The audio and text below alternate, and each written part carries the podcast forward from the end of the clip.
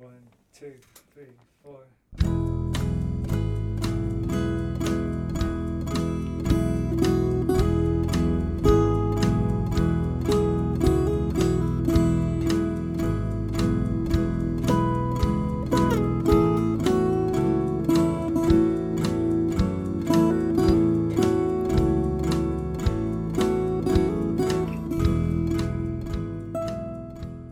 You are listening to Skylight, the Skylight Books podcast.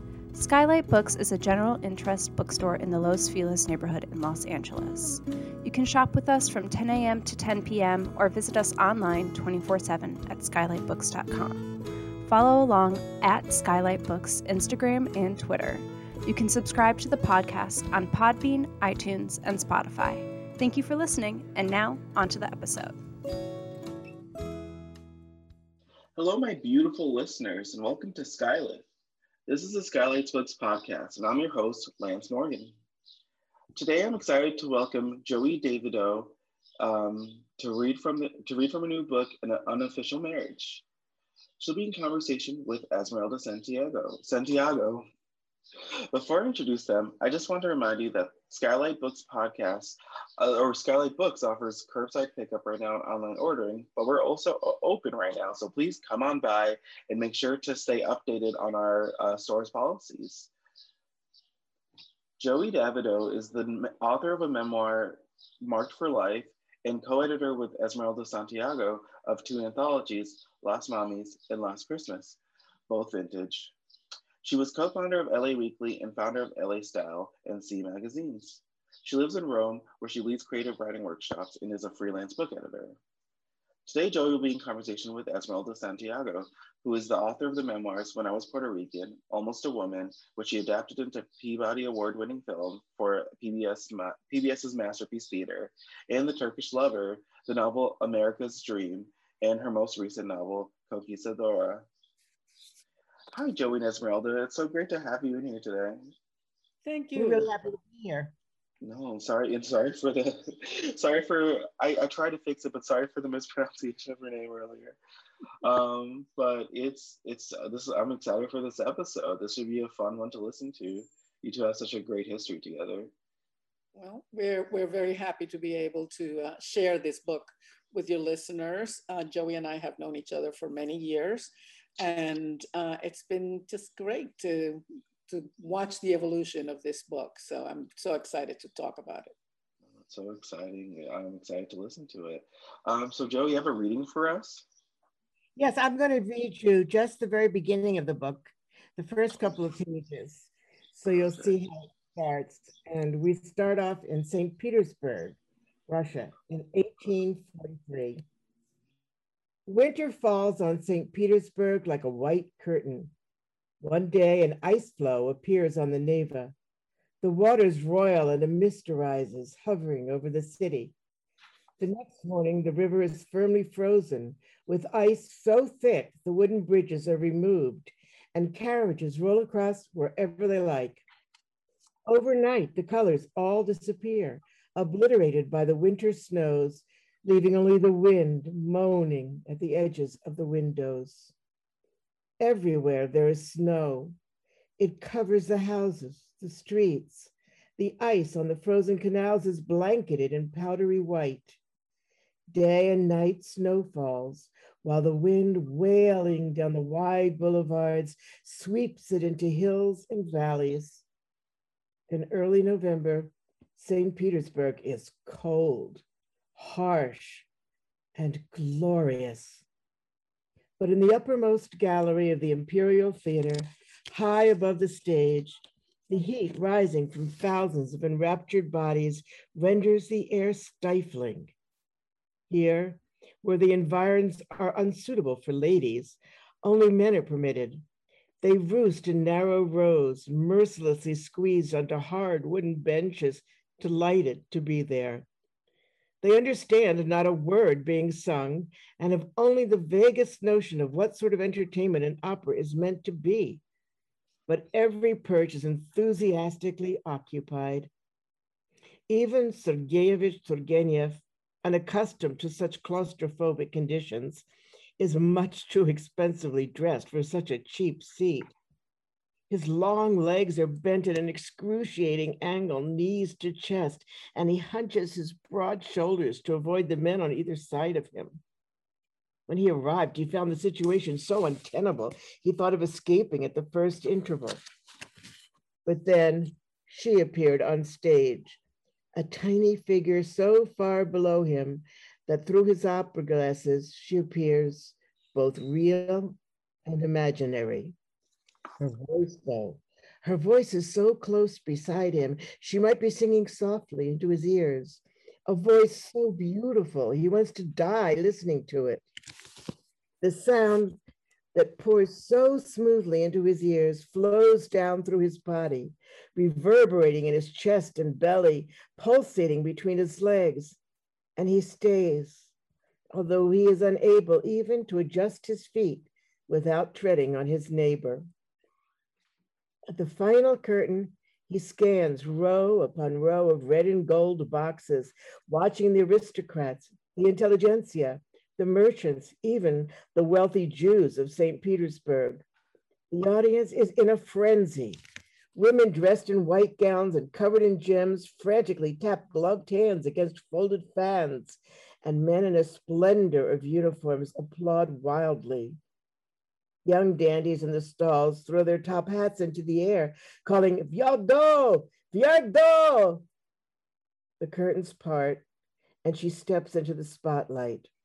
Pauline Viardot Garcia, so small yet so majestic, sinks into a deep curtsy, lifts her head, and crosses her hands over her chest.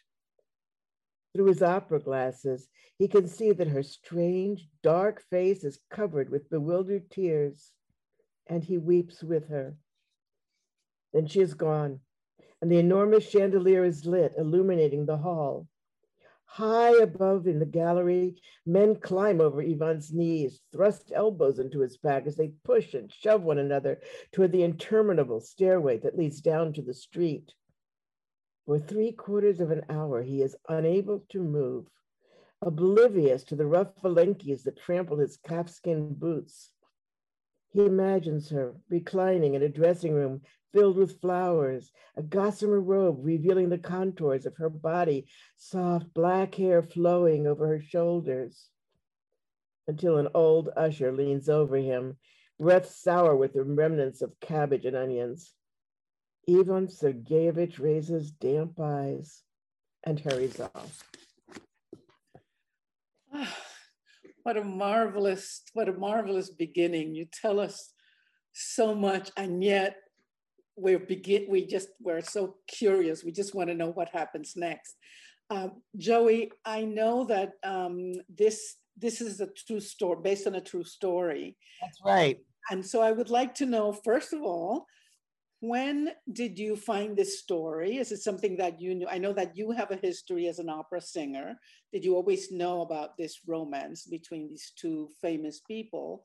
Um, or was it something that came to you and how, how did this, uh, how did it come about? How did you find it? Well, I mean, actually, I had no idea about this romance. I was thrilled when I found it. I was looking for a subject for my next book. And I had this ridiculous idea that it would be easier to write a historical novel than to start from scratch. I had just written a short novella where I made everything up. And I knew how hard it was to get a plot going and to get the tension going. And I thought, I'll just tell a true story, novelize it, fictionalize it, and I'll already have the plot. But that's not so easy. so, because you have to know what to leave out. You know, um, an interesting novel is like true life with the boring parts taken out. So I had to figure out what the boring parts were. And um, actually, I had to do all the same kind of work, but I also had to do a huge amount of research. So while I was looking for my next book, I decided I'll go look in the biography section of the library. And I was in Los Angeles. So I went to the Los Angeles Public Library, which is just glorious big building downtown, the main one and I went through all of the biographies. I started with the A's and finally I was desperate. I was at the letter V because it goes in alphabetical order when I pulled down Pauline Viardot. So I knew she was an opera singer and I thought, well, I could relate to this. I can tell people what it's really like to be an opera singer because I was one. And so I took the book back to where I was staying and I started to read it. And of course, the first thing I discovered is Ivan Turgenev, who I knew as a little girl, even because my parents were from Russian heritage or Eastern European heritage. And so they had all these books in the library. We grew up with Turgenev and Tolstoy and Gogol and um, Dostoevsky. And so I already loved Ivan Turgenev. and when I read this story, I was so overcome. I just got very, very excited. And then I started to do the research, which took me some years. Yeah. And it was really exciting when I would find something because I, when I found that some wonderful person many years ago had collected the existing letters between Ivan and Pauline, mostly from Ivan to Pauline, not the other way, and I got and I found the book. You know, I kept, I had to like look and look because of course it was many years out of print and stuff. And I found the book and I had it in my hands and I was actually reading the words that he wrote to her in French. Wow! It's like I was so excited. It was like he was in the room with me. Yeah. And and I had to do a lot more research. I had to travel. I wanted to see the places where they were and get to know them and walk on the streets where they walked, which also gave me a big thrill. So little by little, over the course of reading all these letters and uh, reading every biography, not just of them, because there are lots of biographies of Turgenev, as you can imagine, but of everybody in their circle, I kind of felt like after a while, I kind of got them. Yeah. And they became real people to me. And I, I would sit in my same place where I wrote every day and I would just conjure up Ivan Turgenev, and he would come and sit on the chair opposite me, and you know, pull up the trouser legs so he wouldn't crease them, and sit down and say, "Well." what shall I tell you? Responsibility, since I was now in love with them. Yes. And also, I had huge respect because Turgenev was such an extraordinary writer, and she was the most famous opera singer in her life during her lifetime could do amazing, incredibly superhuman things. I wanted to be true to them. So that was the heavy burden that I carried. You don't have to worry about that when you're working with uh, fictional characters that you just made out of whole cloth. Right. Yeah. No, I, I remember um, because we've known each other uh, for a while. And I remember the process, and, and we talked a lot because we both were sort of in love with Ivan Turgenev. Although, of course, you were much more in love with him than I was because you knew him better. Um, and so these these letters that you that you were um, that you were reading were in French, and you you're trilingual or quadrilingual at this point because you also know. Well, I'm bilingual, but I can read French and some other languages. I just wouldn't dare try to speak them right now. well, I remember um, the it, it is just so exciting for me as um, as a reader and as somebody who loves artists of all stripes. When you um, talked about this this story, this very romantic filled with with drama and and historical uh, events that took place around the time that they knew one another. Um, a lot of people, um, many of your readers will will recognize a lot of names of people that were part of that period. So tell us a little bit about that milieu that that they moved in and what that was like, uh, and how do you how do you how did you place them within those groupings? Well, they uh, were really at the center of the uh, kind of cultural revolution that was taking place at that time. Um, they suffered through the cholera epidemic in Paris. They suffered through the uprising in Paris. They suffered through the Franco-Prussian War. They suffered through the um, oppression of liberal-minded people who wanted to free the serfs in Russia. Turgenev was put under house arrest for many years. So they went through quite a lot, but at that time, the railroad had just come become something. So you could actually take a train, you know, from Paris to Berlin to Prague. And it changed everything at that time because now you, if you lived in Prague, you just didn't hear singers from Prague or just meet writers from Prague. Mm. All over Europe was now accessible to you. And Pauline traveled a huge amount. Uh, she sang all over Europe. She sang uh, in Russia quite a bit. She sang in in uh, England quite a lot in London. So that changed Europe fundamentally, so that Turgenev, who might have a, another period been extremely famous in Russia, was now famous all over the place. And he was famous in, in England, and he was even famous in America. So, because of that, they got to um, form sort of a huge circle of people uh, who they might never have met. For example, Turgenev knew Dickens. Dickens came to hear uh, Pauline sing. Uh, Pauline was very close, of course, to Chopin, who was Polish, but now he was living in France, right, most of his life. So uh, um, as you read through the book, all these names will pop up. The interesting thing about this book, which with a tension that pervades the whole story and which um, attracted me to it so strongly, was that when Pauline met Ivan Turgenev, she was a very young woman in her early 20s, married to a man who was old enough to be her father. Mm-hmm. He was also a lovely man in many ways. He was completely devoted to her. He managed her career. She couldn't really have gotten along without him. He had been the director, the artistic director of the uh, called the Théâtre Italien in Paris, which was main one of the two main opera houses. Mm-hmm. And he originally hired her there before he fell in love with her. Her best friend was George Sand, the um, the writer, and Georges told her to marry Louis Viardot, who was her husband, because she said, you know, your mother's not going to be travel with you much longer, and you need someone to protect you. And the worst thing that could ever happen to you would be if you were to fall in love. Mm. Because if you're an artist, you better not care about anything else. Yeah, George says that while she's living with Chopin, by the way. but, you know, but she she actually had a tumultuous relationship with him because she would throw him out. You know, she wrote George Sand wrote from after dinner until dawn. Uh, and nothing stopped her or interfered with her, including Chopin. Yeah.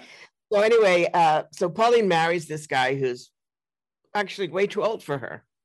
He was a very old confirmed bachelor who lived with his mother and his two sisters. so imagine this guy. And then she goes to St. Petersburg, already married, and she thinks she's perfectly happy. Yeah. She's never been in love. What does she know? She likes him. He's good to her she has a, even has a child with him, a little girl, who is, by the way, staying with Chopin and Sand while she's gallivanting all over Russia. And she meets this guy who's very handsome and her age. And he had seen, had seen her in the scene that I just read to you. And he literally fell in love with her through his opera glasses. Yeah. He never got over it from that very moment. His whole life changed.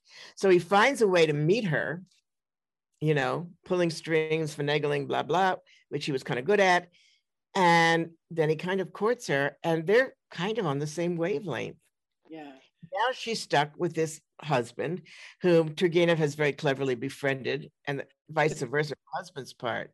So for the rest of their lives, they are stuck in a triangle, right. which comes and goes and it pushes and pulls and she thinks she's going to go off with Turgenev, but then she really doesn't, and then she can't bear it, and then he leaves, and oh, don't leave. And meanwhile, the husband is, you know, doing everything he can to kind of keep this under control because he doesn't want to lose his wife. Right. Even he knows what's going on. I mean, he's he a knows. smart man. He understands. And, and he also is smart enough to know she's never been in love with him. Right. And he, I mean, he's very aware. The thing that that one of the one of the endearing parts of of your characterization of Louis Viardot is that he is completely, he does love her. He's in love with her, not just he, he doesn't love her. He is in love with her, and he yeah. admires her, and he and he does everything to encourage her and to, to her career, manages her career, and yet he's also, you know, with all this going on, he's aware that she is in love or kind of besotted with somebody who is besotted with her, who is a much more um, appropriate match, let's say, because they're closer in age. And how wonderful that he understands that um, and and you know doesn't I mean in, in your in your in your um, telling of this story, we really understand the emotions between these three very passionate people in different ways. Viardot appears like a more intellectual, kind of more. But he's actually like a pedant. But he really, I mean, he feels it, uh, and and uh, yeah, and so it's it's such a wonderful, it's a wonderful um, characterization of three of them that you you managed to make us feel for all of them and to really understand. And, and what was that process like? I mean, when you're in love with Ivan Turgenev, how do you then make Louis Viardot equally interesting and lovable? Well, I had to get to know him. So I had to I had to read his letters. His letters, he wrote a lot to Sand, he wrote a lot to Turgenev because they had, you know, he co-opted Turgenev. That's how he dealt with it. And then he and Turgenev worked together to translate a lot of the great Russian writers into French because otherwise they would never be known outside of Russia, mm. trains or no trains. So um, he kind of co opted him. And that was a very clever strategy in a lot of ways. And I think the two men were genuinely fond of each other on another, on some weird level. Right. Yeah, well, so, they had a lot of they had a lot of things that they liked to do together. They were both out there. yeah. yeah. They were both interested in literature. They um, and they were both very avid hunters. Right. And so they used to go hunting together. Um, and that was another bond that they had. Yeah. Yeah. Two intellectuals out there in the woods, you know, um, I, I, have never done it. I imagine you do a lot of talking when you're talk about a lot of things, but they were careful not to talk too much about Pauline. Exactly, but they they there were two men dealing with manly things of the period that right. that women were not participating in, and yet both of them uh, in love with the same person. They were very and this reminds me of one of the things that is so wonderful about your novel is your description of these places, particularly um, your descriptions of the outdoors and how, how these characters interact with their environment wherever they might find themselves.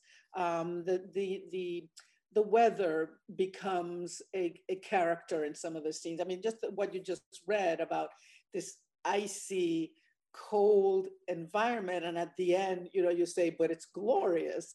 There's something amazing about about this and and it kind of sets us up for this very difficult weather that these three people will be weathering for the next weathering yeah i mean uh, metaphorically as well as actually yeah. um, i was um, inspired very much by Turgenev because one of his great, great strengths was his descriptive ability mm-hmm. and the way he describes places. You know, you almost feel like I've been to the steppes of Russia just from reading his books. Yeah.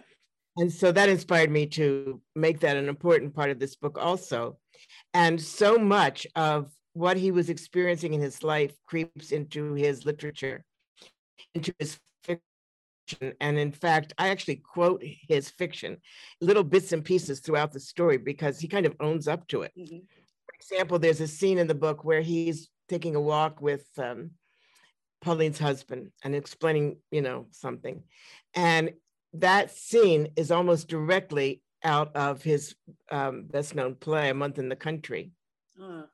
Where an, uh, an, uh, an older husband says, you know, do you love my wife in a way that would be difficult to mm. to admit to her husband. Yeah. And I mean, there's no question. That's a very moving. That's a very moving scene in your book. It is it's such a moving scene. scene.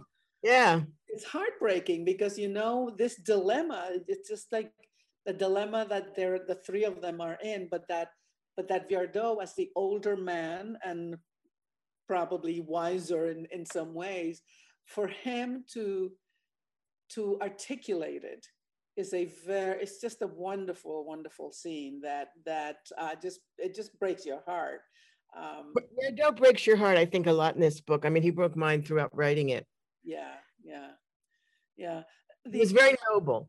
Yes yes. Well you know there's a nobility to all of them really. I mean they all were one of the things that when you read when we're reading historical fiction is that we we're reading it in the 21st century, and that we constantly have to re- remind ourselves that uh, things were not the same at that time. And that's the hard thing. job bringing us into that period and into the behavior of these people that is so different from ours. So can you talk a little bit about how how difficult was that um, to to do that?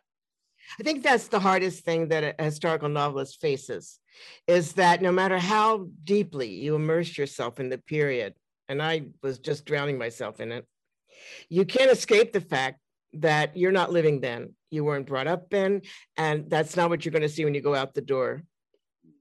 So you it's it's just a challenge and you can't pretend that you're going to get it because you're never going to get it.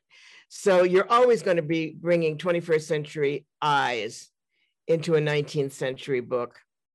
And you just have to kind of give your readers a sense of what it was. So in this case, I have three different kinds of people. First, I have a Russian. And having grown up with Russians, I know that Russians are the most dramatic, ridiculous people in the world. I mean, things are either black or they're golden, but there's nothing in between. And so that part I could absolutely get, you know. Then the other person is she's French, but her family is Spanish. She was born in she was born in Paris, but her parents came over from Spain. And so she has that Spanish fire, but she's an opera singer. I mean, we have to actually get up there and believe all this stuff about dying for love. And I mean, there's nothing subtle. I mean, this the art form doesn't lend itself to any kind of subtlety. so, you know, when she says she doesn't say, Oh, I was very upset. She says, I felt like my arms and legs were broken. so I understood her eh, from that point of view. The harder person was Louis Viardot, who was restrained. He's one of those intellectual Frenchmen. And if you've ever known any French people, you know him. You know, they haven't changed that much in 100 years. You know, they're very restrained, they're very thoughtful, you know, but his heart was good. Yeah. His heart was good. And even though, like any jealous man, he, you know, did a few passive aggressive things like throwing away letters that might have arrived from Ivan to Pauline. but in the end, you know, he resigned himself and he yeah. did it very gracefully, and she didn't go anywhere. Yeah. And it worked. She saved his marriage. Yeah. It, it's really not only did did um, she save their marriage, but she, you know, they had several children together, and they, and and Ivan for their entire lives. He was part of their lives from the moment they meet. He is like a, a, a beloved, welcome guest in their in their uh, home. Their home. Well, in the beginning, he was really a carriage follower. Yeah. He would just turn up whatever city she was in, um, but eventually he became part of the family. And at the very end of his life, after they'd been through so much stuff, a cholera epidemic, the Franco-Prussian War, they were then they were living happily in Germany. And then the, when the Franco-Prussian War came, they had to leave Germany and go to England. And they didn't have any money and you know all this stuff. And finally, they get back to Paris. And at that point, they said, "Look, we're too old to play this anymore." They were, you know, in their 40s, 50s, and so he moved into the top floor of their house in Paris, and he had an apartment up there, and that's where he lived for the rest of his life yeah yeah. It's i mean it's just so modern. At the same time you're going like are you kidding me? They, they people did that? It's really it's more George Sand was considered outrageous. Right yeah she was very, yeah. She so, was behind she was like behind the scenes you know pushing and pulling and writing and and telling uh Pauline what to do what not to do Right, right. Yeah, she she was in many ways she was you know she was very influential. I mean, her mother was very strict and kind of uh, in a very different way from George Sand, who really kind of took her uh, took Pauline under her wing and supported, encouraged her, and she was kind of a, the emotional support in some ways that in many ways yeah. provide.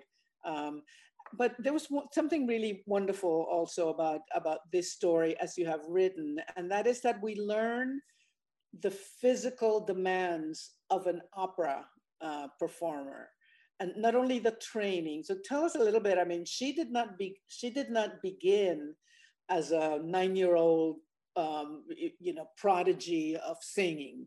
Uh, she was actually a musician. She was a pianist. She was a brilliant musician. She was a composer.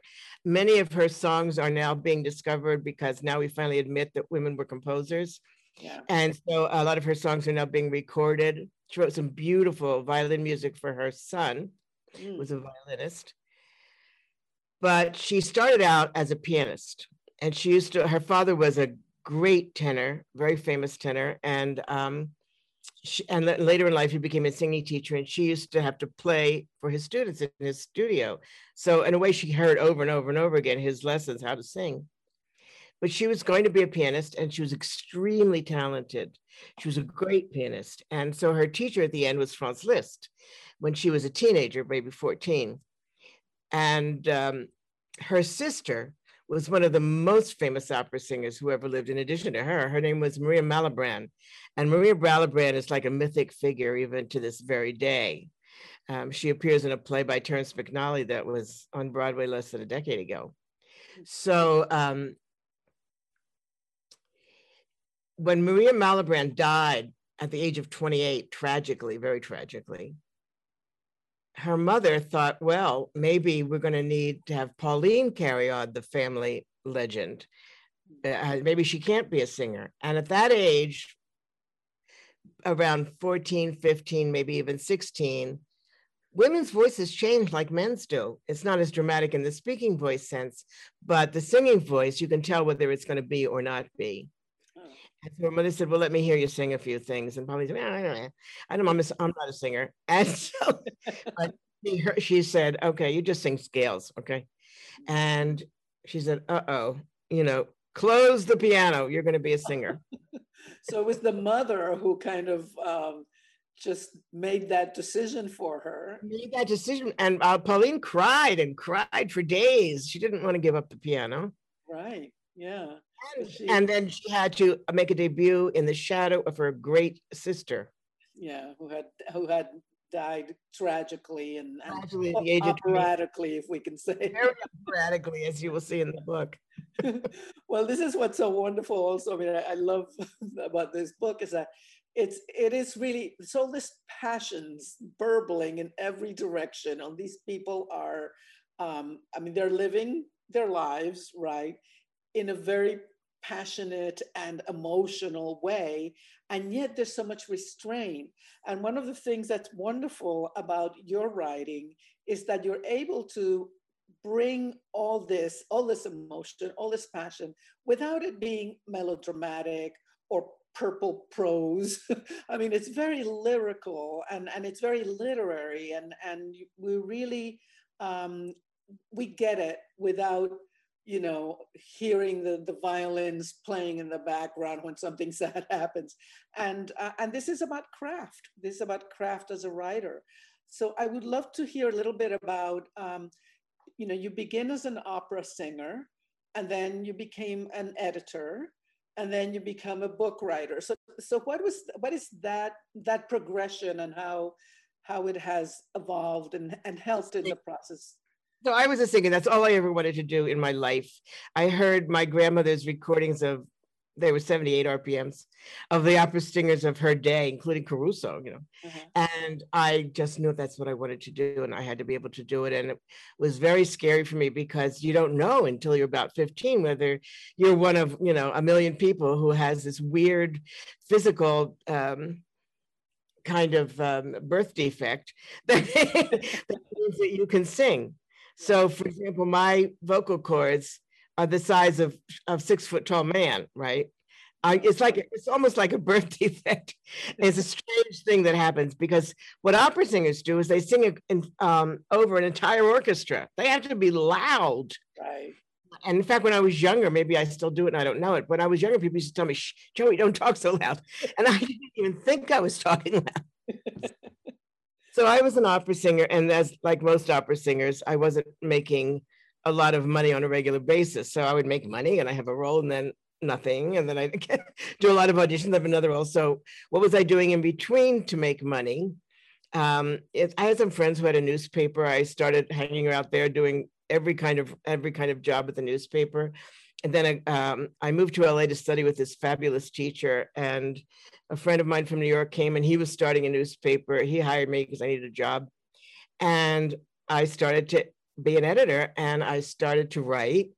And I just kind of learned on the job. And I had this really wonderful training because I was on deadline every single week. Mm. And like most people on deadline, if it was due at 4 p.m. Thursday, I started writing at 2 p.m. Thursday. so I had no time to second guess myself and say, this is crap, who's going to read this? I just had to get it done uh, because the art department was waiting for the copy. and I just had to write it.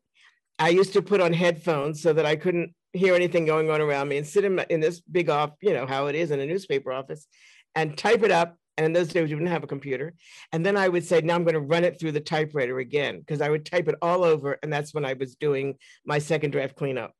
Wow. So because of that, I had some kind of an ability to write that other people might have had to struggle with if they hadn't had the advantage of those end, endless deadlines, 52 yeah. weeks a year. Yeah. So and that's, that's how the terror, the terror of the deadline. Which... I mean, I just wanted to get it over with. I have two hours. you know, you think about it. What am I going to write this week? You do the research, whatever reporting you have to do, and then you have like, now it's too late. You have to have to do it. So I would, I never, you know, I mean, I could have easily written three in a row, and then they weren't time tied, and yeah. then just them all. I didn't ever do that so what do you do now? I mean, now that you're writing books, do you set deadlines for yourself? I mean, there might be some listeners who are who are writers who are um, trying to finish a book or maybe starting one or something. Uh, but so how is how is writing to deadline as you did at the beginning of your career? How is diff- how is it different from the way you do it now when you're writing a novel, which for which you know maybe you don't have a deadline, maybe you do, I don't know. You know, a mutual friend of ours who happens to be a famous editor. and I was telling her that I was going to write this book about Ivan and stuff. And she said, Well, what's your deadline? And I said, What do you mean? I don't have a deadline. I'm writing a book. And she said, You better give yourself a deadline. You'll never write the book. So I have learned to give myself deadlines. But um, what has helped me so much when I was writing my um, memoir, even back way back then, and and now is that I have writers groups, and so I mean, and for my students, they have their lessons with me, they have their meetings with me, and you have to have something for that meeting. I never say I don't have anything this week. I almost never do, mm-hmm. because that's what keeps me writing. Is I know that I have to have this many words for this date, so that keeps me writing and then there is kind of a when you once you get rolling along there it rolls as you know. You know now you kind of know once you know what the story is it rolls. But figuring out what's the story is the hardest part. So the first question i ask myself is what is this book about? Yeah. So not what is the story but what is it about? Why are you why are you writing this book and why would anybody read it? Mm-hmm. so is it about making turgenev and viardot more famous? A little bit.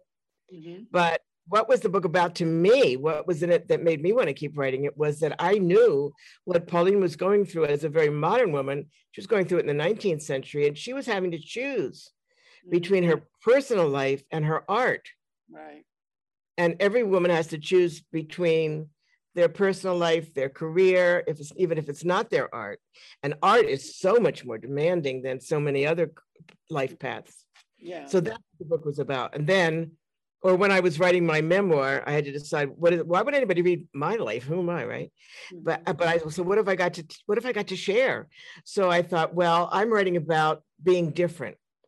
And I mm-hmm. realized that every single person thinks there's something about them that if a lot of people found out about it, they wouldn't like them. Mm-hmm. Mm-hmm. And mine was right on my face. I had a birthmark on my face. It was a very hard thing for me to deal with. So, but I wasn't just going to write to people who had birthmarks. I was going to write to anybody who felt that they were somehow different mm. and how to overcome that. So, yeah. And that's, and, and, and that it's really, it's almost like, um, um, you know, we, we don't, we can't imagine ourselves when we're different. We don't, can't imagine the many ways of being different. Right. right. We, we're you are different than anybody else's difference. exactly. But for you to be a, a, a performer in which, you know, with, with a birthmark on your face, I mean, the, the, the courage that that requires is amazing. And, and a lot of makeup, quite yeah, a lot of makeup. I know, but also, I mean, I think that, but I think it's also, it, it, it really speaks to what Pauline Viardot had to do also. She Over- had to make so such choices, overcome these incredible life changing events in her life um, that required a decision. Um, and she and she she tried really hard to make them. Uh, sometimes it was it didn't work. You know, she just kind of postponed it or delegated it. She never gave less than a great great performance, no matter what was going on in her life. Exactly, and so for her, and that was that was one of the uh, wonderful uh, aspects of what this book is about. Is about artistry and the commitment that, requ- that, that an artist requires. Yeah. yeah. and that not just not just opera singers but also writers any any any artist has to make sacrifices yeah yeah it's such a wonderful book Joie i do hope that um, that our listeners will pick up an unofficial marriage and uh, and we'll read it with the same uh, careful attention that um, that I have, um, because I think it, there's so many lessons in it, um, and so many of, and and you didn't set out to give us lessons, you set out to tell us a story, and it's a wonderful story it's a wonderful story that has been kind of obscured, um, except for perhaps scholars of of, uh, of that period and that kind of music. Right, opera singers and Russian scholars. Yes. So I really have to thank you for doing that um, because I, I, had no idea about it. I'm really glad now that I know more about it and will continue to. Um, I mean, I had to mark up all these names you know, to look up even more about George yeah, You want to find out more. I hope it makes people want to read Turgenev. Yes, yes. To uh, get those albums and listen to Pauline's music. that would be marvelous, just marvelous. So I believe um, I believe that there's a question coming from the outside. Is that correct? Yes, yes. coming from me. I'm back. Um, this one before that, I want to say this has been such a wonderful conversation to listen to. You two just speak together. So, I mean, there's just such a connection between you two that I think is just so, you know, palpable coming from um, the recording. Um, and I just think the listeners would want to thank you for sharing that with us. Um, yeah, I was one. I wanted to know if there's any la- any things you would like to say to the independent bookstore community um, during this time. It's been a rough year, so anything you would like to say to them? Yeah. I say um, thank God for you. Every writer is so grateful to the independent bookstores, and we will try to we constantly try to do everything we can to support you. You know, um, without you, there really isn't any literature, and um, and so we're we're I'm very very proud and honored that I was able to do this for Skylight, uh, which is such a wonderful store in my former home of Los Angeles. No, and thank you for uh, contacting us and wanting us to. We were so happy to do this. Um, and we just and thank you for being a customer for so long and being a valued one. Esmeralda, I'm sorry I interrupted you. No, I, I, I, would like to to thank all your listeners for uh, for joining us today, and thank you for organizing this uh, conversation between me and Joie Davidow. Um, this is the, this is one of the marvelous things that independent bookstores do, and that is to support and encourage authors, not just like the big bestsellers that are, you know, jetting around the world, but um, but authors who perhaps need a little bit more of a push. And one of the wonderful things about independent bookstores is that you know your stock and you know your customers, and you're able to um, you're amazing readers. You read everything, and you know how to recommend uh, our books that might be under the radar for for uh, audiences. And so this is one of the mm. things that makes uh, independent bookstores so important for us as readers and as writers because you know what's out there um, mm-hmm. beyond what's obvious. And so thank you for organizing these kinds of events for writers. And it's been just a blast to be able to talk to Joie about this wonderful book that, um, that I think really uh, should get a lot of attention. Well, thank you. And thank you, Esmeralda. It's always a joy. I get so much energy from you. And you're such an incredible writer yourself and such a great historical writer that it's always a great pleasure to, to chat with you and talk about writing. Thank you, darling. Thank you to you both for for just letting us uh, hear you both talk, and this has been great. Uh, to my listeners, you can buy uh, Joie's book um, today at Skylight Books, or you can also order it online to pick up. So you have no excuse to not go read these books. Um, and yeah, thank you for this amazing episode, and thank you to my listeners for coming back. You have a great rest of your day. Thank you for listening to the Skylight Books podcast series. Please don't forget to visit our website at skylightbooks.com and make sure to follow us on Twitter and Instagram. Also, don't forget to subscribe to this podcast for more author talks and bookseller conversations. You can find us on Podbean, iTunes, and Spotify. Stay safe and healthy, and we hope to see you back in our store soon.